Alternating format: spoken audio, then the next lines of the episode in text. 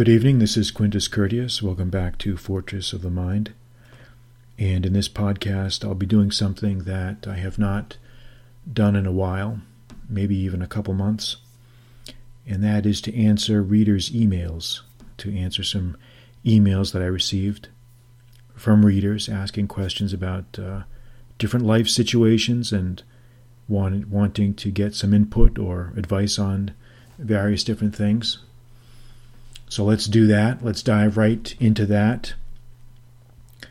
This first question is from a guy who works at a government job, and I'm not going to give too many details about this guy's situation, but the, the, the basic gist of it is is uh, he wants to know how to handle a situation where he's afraid that his current boss might uh, write him a negative evaluation or might uh, not give him a good recommendation to a, another job that he's applying to right now. This is the situation. He he works at a job, a government government type of job, and he wants to transfer from his current position to a new and better position in a different country. And as part of this job application process, he has to get recommendations from current and previous employers, which is a common thing that has to be done whenever you're applying for a, uh, a job in a new place. But he says that he's very valued in his current position, and he's afraid that his current boss might resent the fact that he's leaving or wants to leave, and basically might try to screw him on the way out. Screw him on the way out. It's kind of a common common feature you you uh, you hear about with uh, jobs is the old you know screw the guy over on his way out the door. And he's always done a good job at at his uh, at his various positions, but but he he says that his current boss has made it clear that uh, he needs him there, and he wants him there, and the guy who's asking me the question is afraid that this new prospective employer that he is applying to might call back or this current boss might write a write a recommendation that might not be very good. He's afraid that his current boss is going to screw him basically in applying for this new job position. So that's the that's and uh, my uh, my questioner's issue is he's a, he's he's afraid that that's going to happen and he's wondering if he if he should preemptively call the new employer and say something like hey you know my my current boss is uh, is a uh, might say something bad about me just wanted to give you a heads up blah blah blah blah. He's he thinks that he might need to do some preemption is what he thinks. And this is my opinion on that. Okay, I've been in these types of situations before. And first of all, Eh, you know, it's obvious that this is kind of a, this guy who's asking me this question is a younger guy because it's it's again it's it's usually the younger guys who obsess about things, overthink things, stress about things, worry about things. And I don't I don't mean that in a as a as a criticism. I'm not saying that to be critical. I'm just saying that a lot of the younger guys I've noticed they tend to cogitate about things. They think about things, they analyze them, they reanalyze them. And in so doing, they tend to overthink things. They tend to give things more importance than they deserve. And in, in many ways, it's kind of endearing because it reminds me of when I was that age, when I was in my 20s or 30s. And you know, you're always stressing about every little thing and worried about what someone's going to think and the implications and and complications of all this stuff. So let me give you my opinion. All right. First of all, my advice to this guy is you can't control what other people do. The first thing you need to get through your cranium is you cannot control what other people do or say. Okay? You cannot control that. So obsessing about it and stressing about it is a waste of time. And if you allow your anxieties and your obsessions and your worries to take hold of you, other people are going to pick up on it. If you in any way communicate with or contact this new prospective boss or employer and in, and in any way communicate that you're worried about what your current boss is going to say, he's going to think that there's something wrong, okay? you're going to create a problem where there is no problem. So don't do that. Don't do anything. Calm down, is my advice. Calm down, chill your ass out, do your job, focus on the job at hand. Don't worry about the implications or complications or the uh, permutations of what may happen or might not happen, and all this other bullshit. It Doesn't mean anything.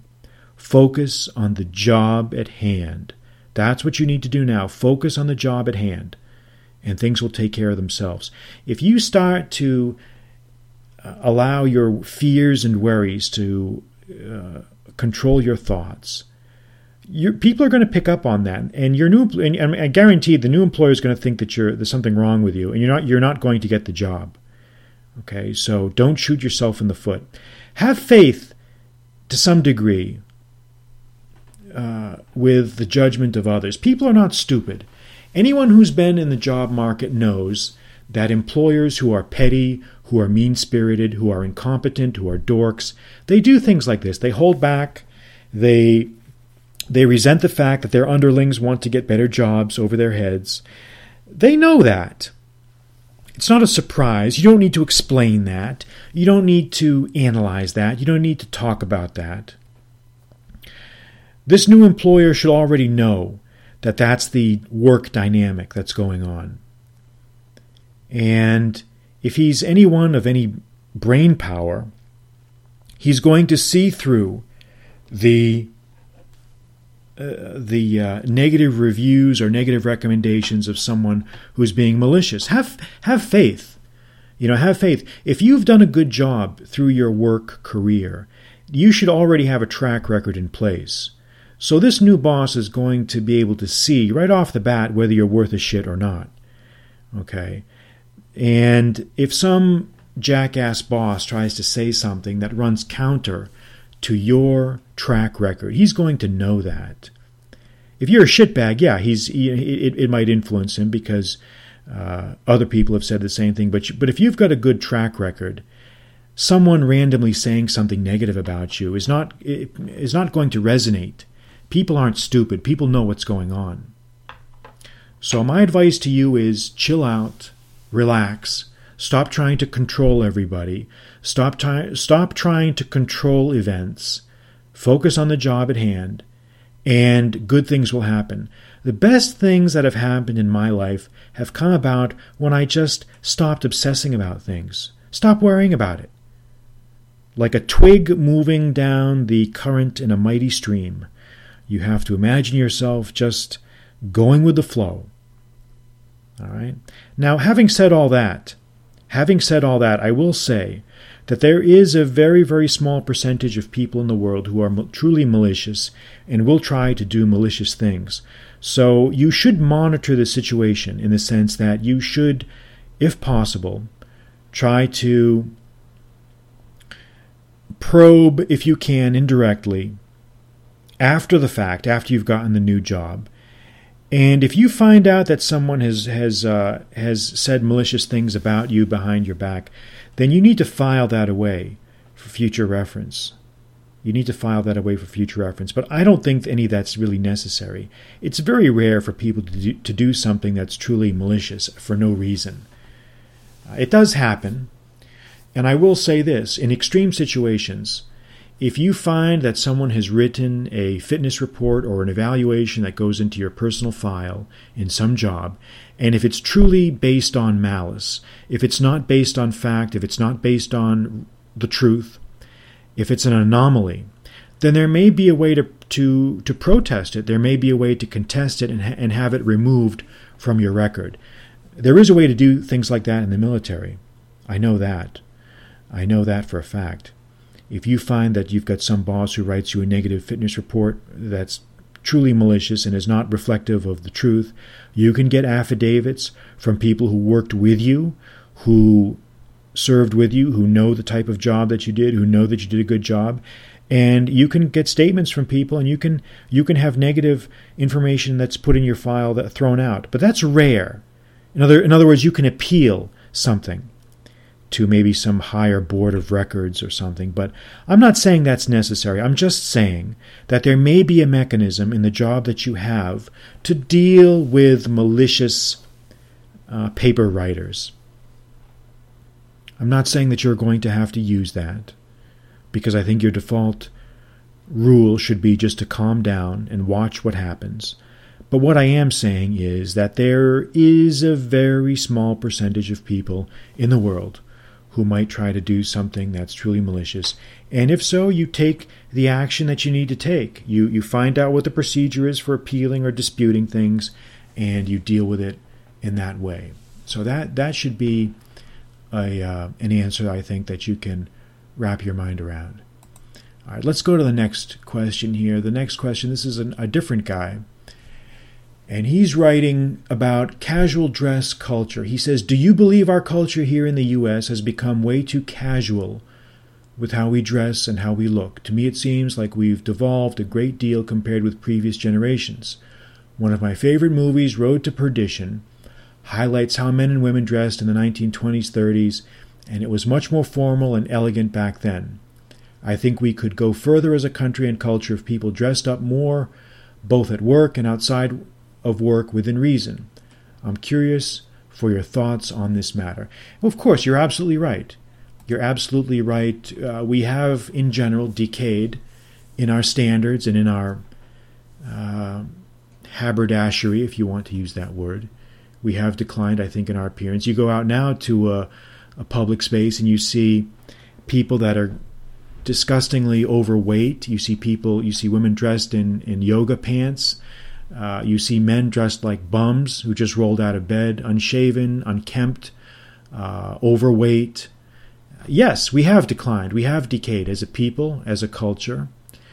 Uh, and in our dress and our manners and our um, our ethics in, in every conceivable way. You're absolutely right. And do I think that we need a general improvement in dress? Absolutely, I, I think we, we need that you know, eh, because it ties into standards. What what's been lost really over the past 60, 70 years is the, the whole idea of standards, the whole idea of accountability. You know, when you it, it, didn't matter in the old days whether you were rich or, or poor. If you went out in public, you were expected to look like a presentable human being, not like a disgusting bum. Because it's you know why the, you know you know the reason why it's a matter of respect it all comes down to respect. And that's what a lot of these people out there now lack. You know, when you when you they mistakenly think that oh, it's my body, I can do whatever I want.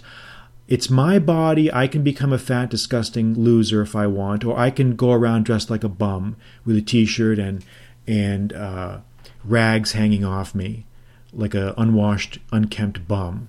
And that's okay because it's my choice. Well, you know what? My answer to that is no, it isn't your choice. It is not your choice. You are part of a, a society that is bonded collectively of individuals. Every man, every woman has a responsibility to every other member in that society to live up to some minimum standard of care. There's a minimum quantum of, of care that needs to be displayed by every member of society. We don't ask much, but you're expected to show respect. You're expected to show some degree of respect to other people. And part of that covenant of respect is not to offend people with your filthy, uh, degenerate appearance. Because it is offensive, you know, and, and I, you know, I don't think I'm overreacting when I say that. When you go out and when you see someone who doesn't care, doesn't know, doesn't listen, uh, has no respect for himself or, or for others. It's offensive. It makes, it makes me think that not only does this person not respect himself, he doesn't respect anybody. Because if you don't respect yourself, even to uh, provide for a minimum level of, of, of decorum and, and decency, then what, how are you going to treat other people? That's what it says to me. That's what it says to me. It's about respect. And that's what I think we're lacking now is they don't respect anybody. The people these these degenerate disgusting monsters that you see, and they truly are monsters in many ways. Uh, they, they, it's it's almost a, a, degenerative form of humanity. Uh, someone who just allows their body to just completely uh, become uh, an object of horror. Uh, it's um, it's it's it's it's pathetic. It truly is. And you know, it's it's not about it's not about poor or rich or middle class. It's not about money. It doesn't it doesn't cost very much to take care. It costs very little to take care of yourself. And I'm not saying that people should go around dressed in three-piece suits. I'm not saying that at all. I'm not saying that at all. All I'm saying is there's no reason for people, for most people to be grossly obese. There's no reason at all for people to allow their uh, grooming to decline to such a level where they literally look like they're just dipped in grease. There's no reason for that. None. It's unacceptable. It's unacceptable. And unfortunately, we live in a society now where you're not allowed to hold people to any standards. You're not allowed to hold them to standards. They think they can do whatever they want. People think they can say what they want, they can do what they want, and you have to just accept it. And this is the problem. This really is the problem. It's a, it's a matter of degenerative uh, ethical views of what it means to be in a society. When you're living in a society, you have res- you have a responsibility not to just to yourself.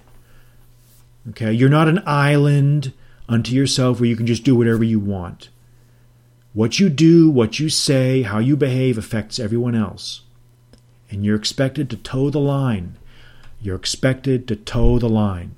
And if you can't do that, then in the old days, you, you, were, you were forced to do that. You were made to do that through social conditioning, through shaming, through uh, other remedial measures.